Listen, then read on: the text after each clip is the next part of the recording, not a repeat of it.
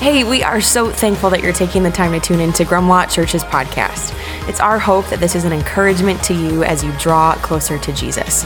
If you'd like to find out more about all things Grumlaw or for more info on our in person gatherings, you can check us out at grumlaw.com. Now lean in. We're expectant for how God is going to use this time to speak to you today.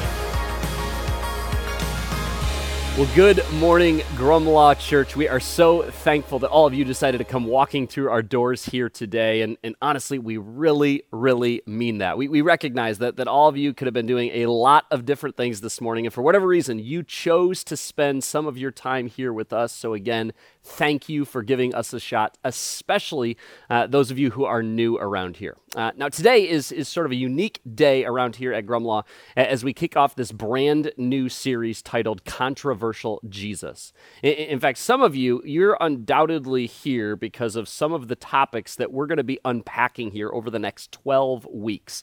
Uh, topics that include the sexual revolution, homosexuality, gender dysphoria, divorce, politics, hell, and, and well, a couple others. Uh, what's particularly unique about this series is the fact that, that half of these weeks, one of the campuses will be hearing the message via video, while, while the other campus will be hearing it via a live communicator, namely me. If you're new around here, you're likely going to wonder, hey, is this, is this normal? Is this how you guys do things? And the answer to that would be, well, no.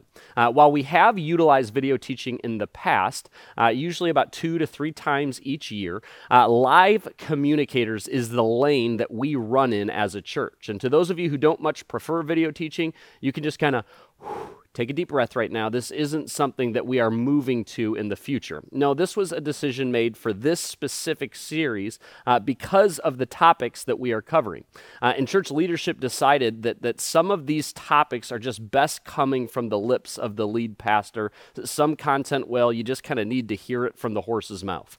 Uh, by the way, I, I have no idea what that phrase actually means, but, but it sounds right there. So rest assured, uh, no campus will have video teaching two weeks in a row. And I'm not using this as an opportunity actually to relax at home. If one campus is hearing a message via video, uh, it means that I am preaching live at the other. And again, if one campus had video teaching one week, it means the next time you'll get me live and the other campus will be getting it via video. Uh, we're being very fair and, and, diplomatic about this. And yes, I, I've probably given this way too much thought. Now, uh, let's ask right here on the front end of this series of talks the question that's just kind of begging to be asked. A question that some of you, uh, after hearing about this series, have actually very directly asked me, a question that friends have asked me. Uh, Shay, why are you doing this to yourself? I mean, why speak to such hot button topics that, that are so ripe with landmines? Uh, topics that, that are sure to blow the doors of criticism wide open. A, very, mind you, reasonable question to ask and, and consider. Uh, I've actually been researching and working out the bones of this series now for about 18 months, and here is the conviction that it's been birthed from. Uh, very simply, if the church doesn't disciple you, the, the world sure will. Amen to that? Furthermore, it, it's not like these topics are being discussed secretly and, and exclusively amongst your closest friends and family. These topics are being discussed, argued about, in some cases rammed down our throats in such heaping portions in virtually every public space that at a certain point, it, it would just be kind of odd if, if the church never brought this stuff up, if we didn't talk about this here amongst our faith family. And to be clear, it's not reactionary or, or this mentality of, well, everybody else is talking about it, so, so I guess we have to. No, no, our heart around here has always been one of presenting Scripture in its entirety.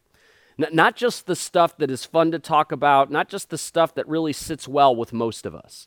And if recency bias has actually taught us anything, when we do speak very directly to some of these hot button topics that everyone else has been talking about, but the church, for whatever reason, has remained strangely silent, uh, more than anything else, we, we actually hear thank you.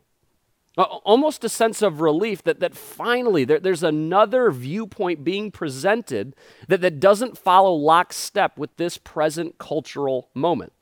In fact, I, I, reminded our creative team leading up to this series beginning, uh, that's the team of people that are responsible for planning these services, uh, because there seemed to be this undertone stewing of like, all right, get ready for all the emails, get ready for all the negative comments. That, that, that the last time that we spoke, for instance, very specifically to same sex attraction, Uh, we, I personally, did not receive one negative email, one negative phone call, one negative letter. I mean, it was literally nothing. I- instead, I actually received an onslaught of emails and texts saying, Thank you. Thank you for finally presenting the biblical view on that topic. Shoot, even those who completely disagreed with what Scripture teaches, that they were thankful that a different viewpoint was being offered. See, there's a foundational truth that every follower of Jesus must wrestle to the ground at some point. If God says it to us, then it must be best for us. See, the world culture would, would have you take the bait that, that God is this power hungry control freak whom, whom wants to keep you from having fun. N- never mind the fact that that thinking lines up with no logical train of thought. Very simply, if, if God would freely give his one and only Son as the once and for all sacrifice for, for our sin problem, why would he then start trying to restrict and, and control our lives? If that's the game that he wanted to play, he, he could have done that safely from his throne in heaven, and, and it wouldn't have cost him his son. Those of you who are new to this whole Christianity thing, this is again such an important truth that I wish my pastor growing up would have made a way bigger deal about. At the heart of following Jesus is understanding that he is for you. It is why he would freely give his life, again, for you. You see, nearsighted, uh, I'm going to take pot shots at Christianity approach says that God is being restrictive, God's being controlling. But, but those of you who have virtually any understanding of Scripture and, and what Jesus would do on the cross for you, you understand that his words aren't restrictive. They rather, they're, they're invitations into true freedom. A, a life that's marked by peace and, and joy and contentment and purpose. Something that every single one of us, Christian and non Christian alike, are, are looking for. So much of what Scripture says that, that the world would deem controversial, it comes down to God simply attempting to protect you from you. His correction isn't rejection, it's, it's love.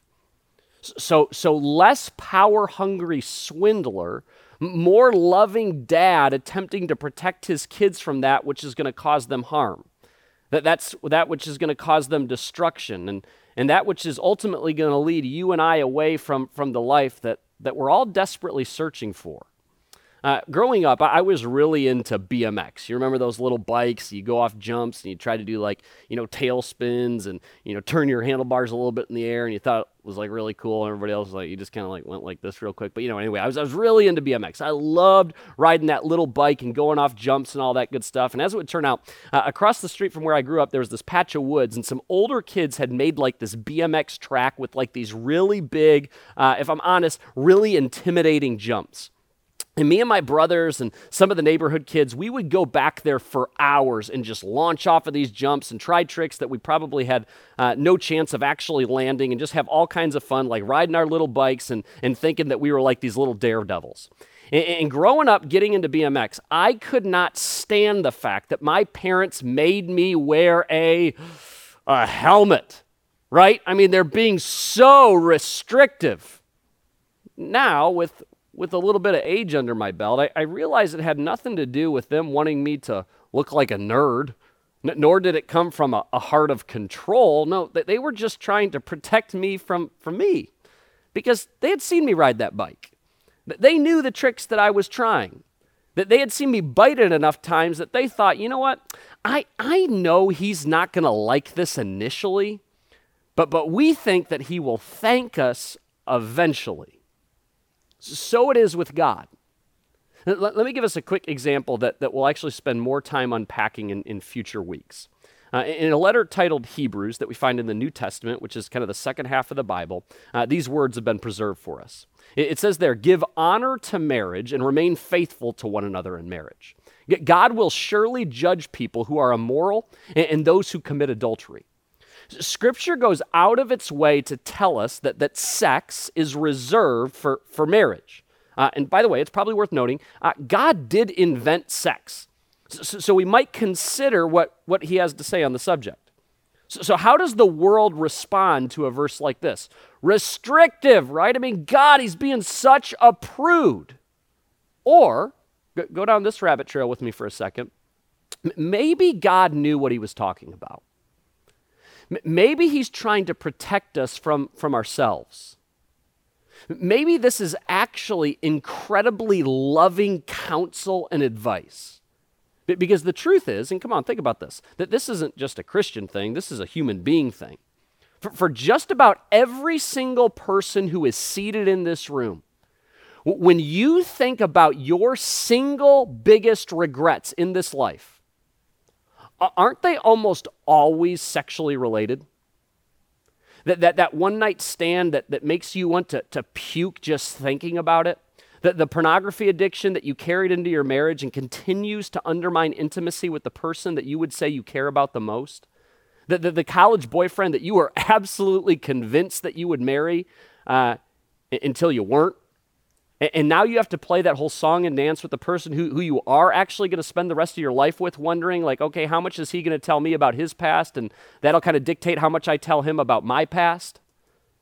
See, see God, again, who, who is sex inventor, it's, it's admittedly not one of his more popular names, uh, maybe he knew what, what so many of us have experienced that, that, that sex is more than just two bodies coming together to create physical pleasure.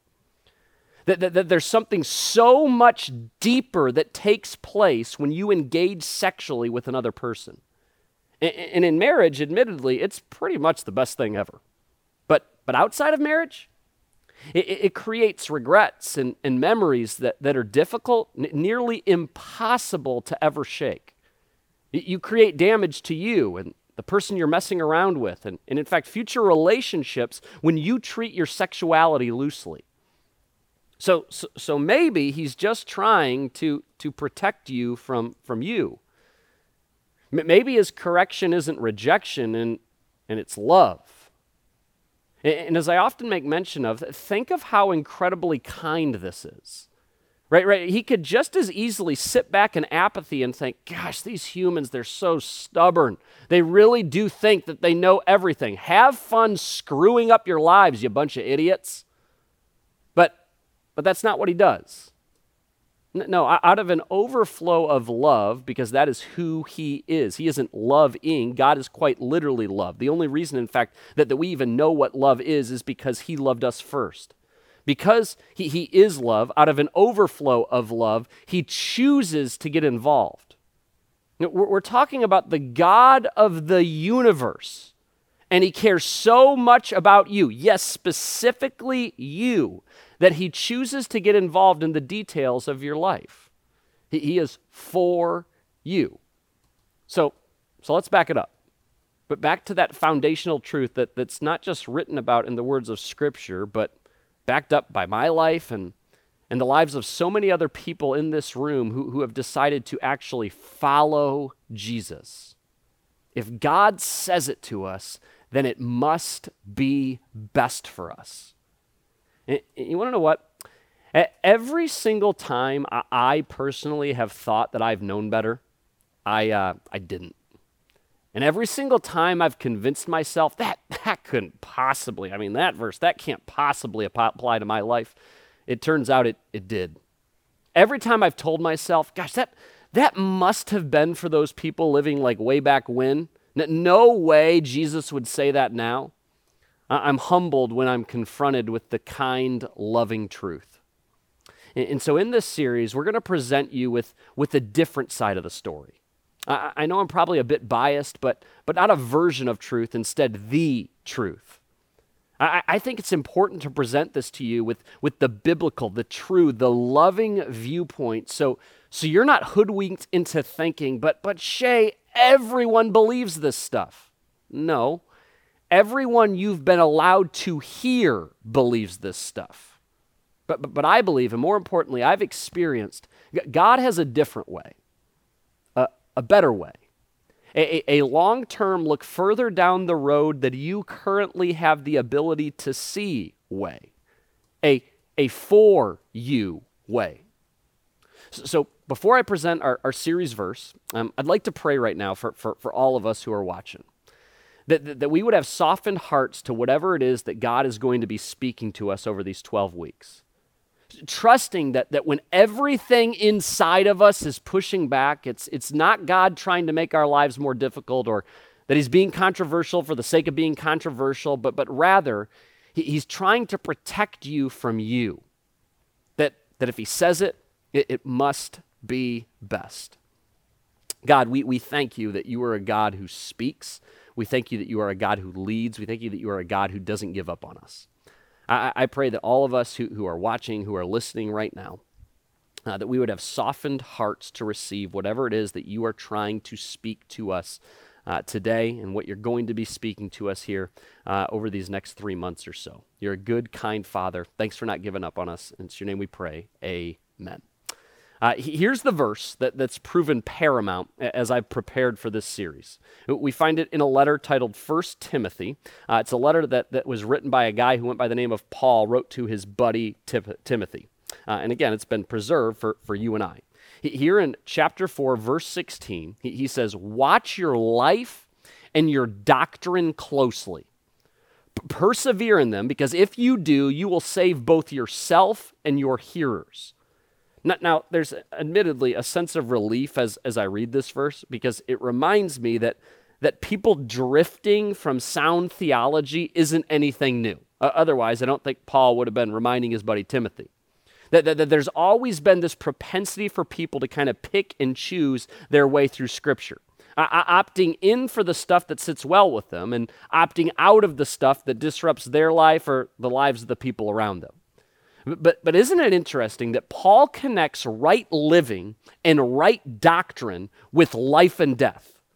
But, but actually, in, in light of everything that we've already presented to this point this morning, it, it kind of makes complete sense, right? If God is trying to protect us from us, then it follows a very logical train of thought that guarding your doctrine, even and especially the stuff that we find ourselves inherently disagreeing with, will not only save, it will not only protect you, but, but also those whom you have any level of influence over. But Because here's what Paul knew, what, what we all actually know. Uh, we drift, left to our own devices. Or, or as scripture puts it, when we operate in our flesh, we exclusively drift. And, and you've likely never thought about this before, uh, but the word drift, it never carries a positive connotation. It, it exclusively implies the negative. We exclusively drift from that which is best for us, what is holy, what is wholesome, what is God designed.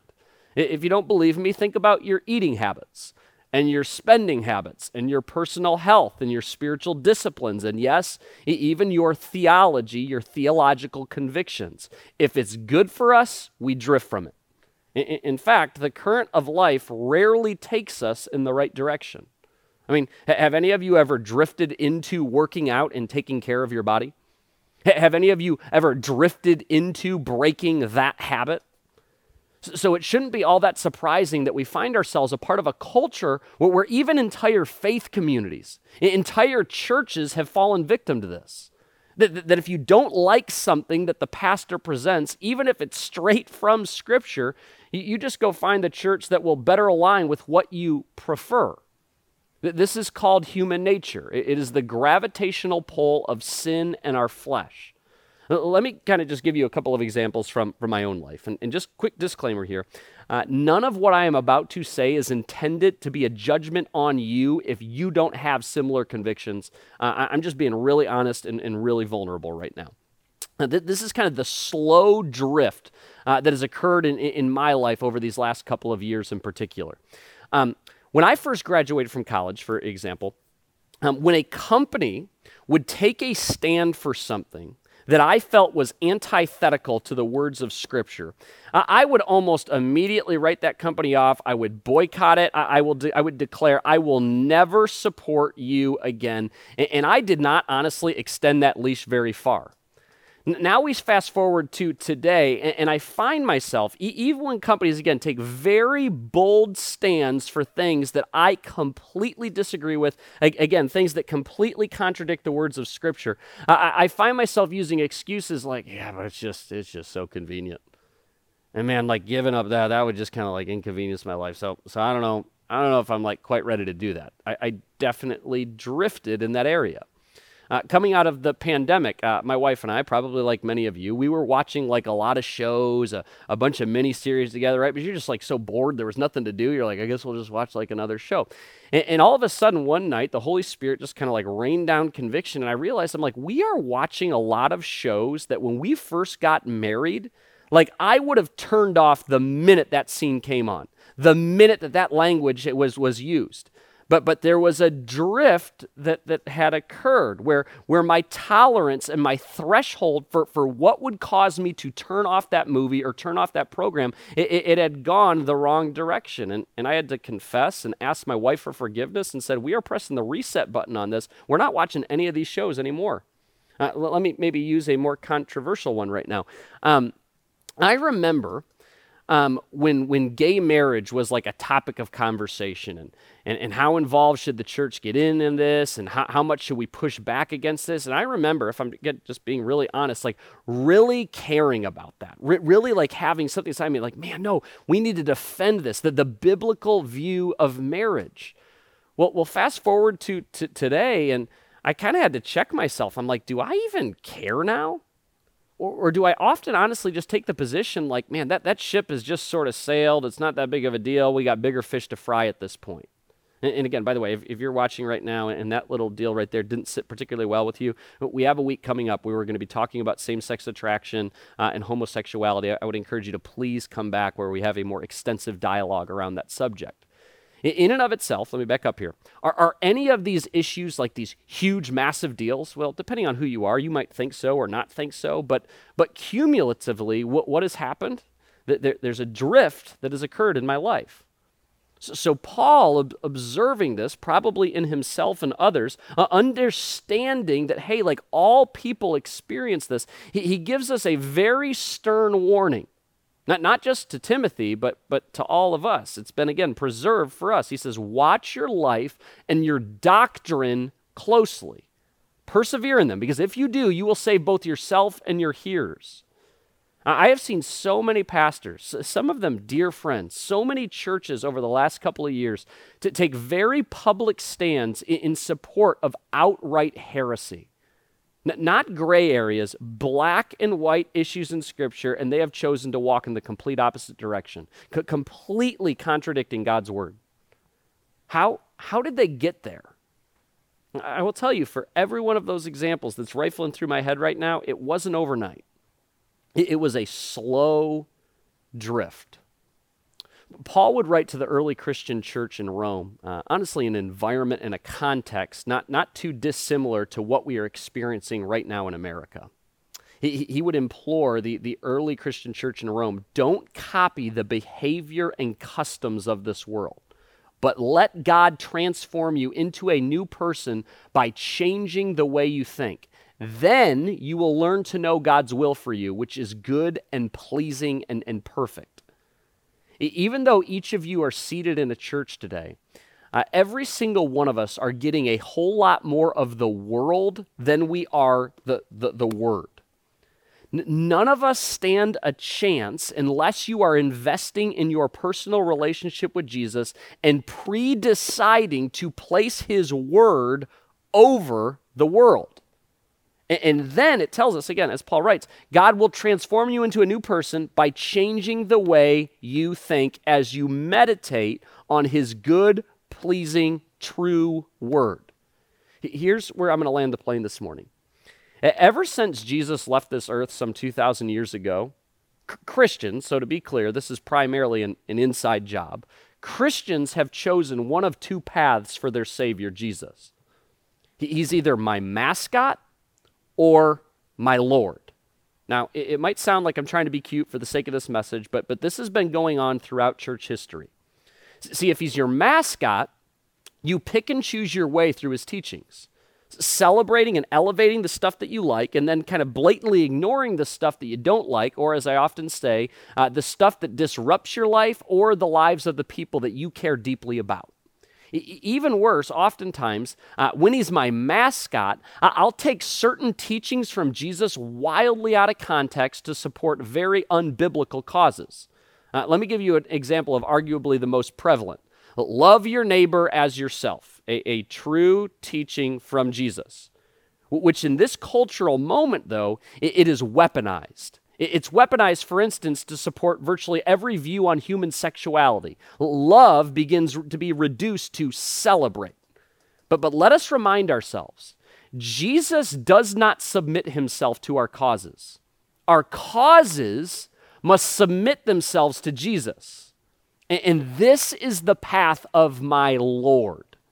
Submission to his teachings even and especially when, when it disrupts every bone in my body. Because to return to that thought from earlier, we trust that He has our best interest in mind. He's trying to protect us from ourselves, that, that, that if He said it, it must be best for us. We have submitted to Him as my Lord. Let me give us a super practical way that we see this flesh itself out, uh, in particular on social media. Who, by a show of hands, has ever seen a list like this? I'm serious. Like, put your hand up if you've seen a list like this. We probably most of us have. Jesus, he fed the hungry, and he loved the poor. He was a person of color and an immigrant refugee. He was outraged at systemic injustice. He elevated women. He defied the patriarchy. He eschewed religious power dynamics. He gave health care to those who couldn't afford it. Be like Jesus. Now, now none of that is, is untrue. But, but, but what is going on here is I, I'm going to very carefully lift up those things that I love about Jesus because he's my mascot. And, and I'm going to ignore this, this other list that, that could also read Jesus, he fought for the traditional definition of marriage. He opposed sex outside of heterosexual marriage. He loved his country. He defied cultural elites. He chose 12 men to lead the church. He, he affirmed that gender is defined by biology. He, fought for the infallibility of the Bible. He, was a part of the traditional father and mother family. He affirmed the sanctity of the unborn life. Be like Jesus. Now, now, come on. Which one of these lists gets applauded and shared, and which one gets you booed and skewered on social media? As followers of Jesus, if he is your Lord, you don't get to pick and choose aspects of Jesus that make him the mascot of your personal cause. Instead, our lives submit to Him. It's easy, and we say this all the time it's easy to adopt Jesus as your Savior. He paved the way for that and made it incredibly simple. I mean, y'all, he predicted his own death and resurrection and then actually pulled that off. But it is hard. It is hard to follow, to, to submit to his lordship. Paul also makes note of, and again, his letter to the Christian church in Rome, he says, Notice, and I love this observation, notice how God is both kind and severe. He, he's severe towards those who disobeyed, but kind to you if you continue to trust in his kindness. But, but if you stop trusting, you also will be cut off. Now, now, we usually don't think of someone as both kind and severe. It's like, well, you got to pick a lane. You're either kind or you're severe. But, but this is exactly who God is. He's severe to those who reject him, those, for instance, who selectively pick and choose their way through his word, but, but he's kind to those who trust him, those who submit to him, that those who submit to him as Lord. But, but even as I say that, don't allow those words to get twisted. His severity is still an exercise of his kindness. His correction, again, I will remind us, isn't rejection, it's love. But Paul goes on actually to tell us that, that God will go out of his way to graft you back in, that he is quick to extend mercy, he is quick to extend forgiveness, that if there are parts of this book that you have been wholeheartedly rejecting, but you say, you know what, God, no, I'm going to trust you. If you said it, it must be best for us. You will get grafted right back on into the family. So, so let us as a church watch our lives and doctrine closely, persevere in them because if you do, you will save both yourself and your hearers. I wanted to intentionally, at the end of this here, carve out some time for, for repentance and, and renewal. And, and to plainly ask the question where have you been compromising? Where have you been drifting? Let us, as a faith community this morning, renew our commitment to His Word. R- reminding ourselves that if He says it, it must be best for us. I- am asking us as a faith community today to, to declare Jesus no longer No longer are you only my Savior. No longer will I treat you as a mascot. You are instead my Lord. Take some time right now and allow the Holy Spirit to speak to you. Reflect on that passage. Uh, allow God to transform your thoughts as you live in, as you abide in His Word. His Word, again, this gift that has been preserved for you and I.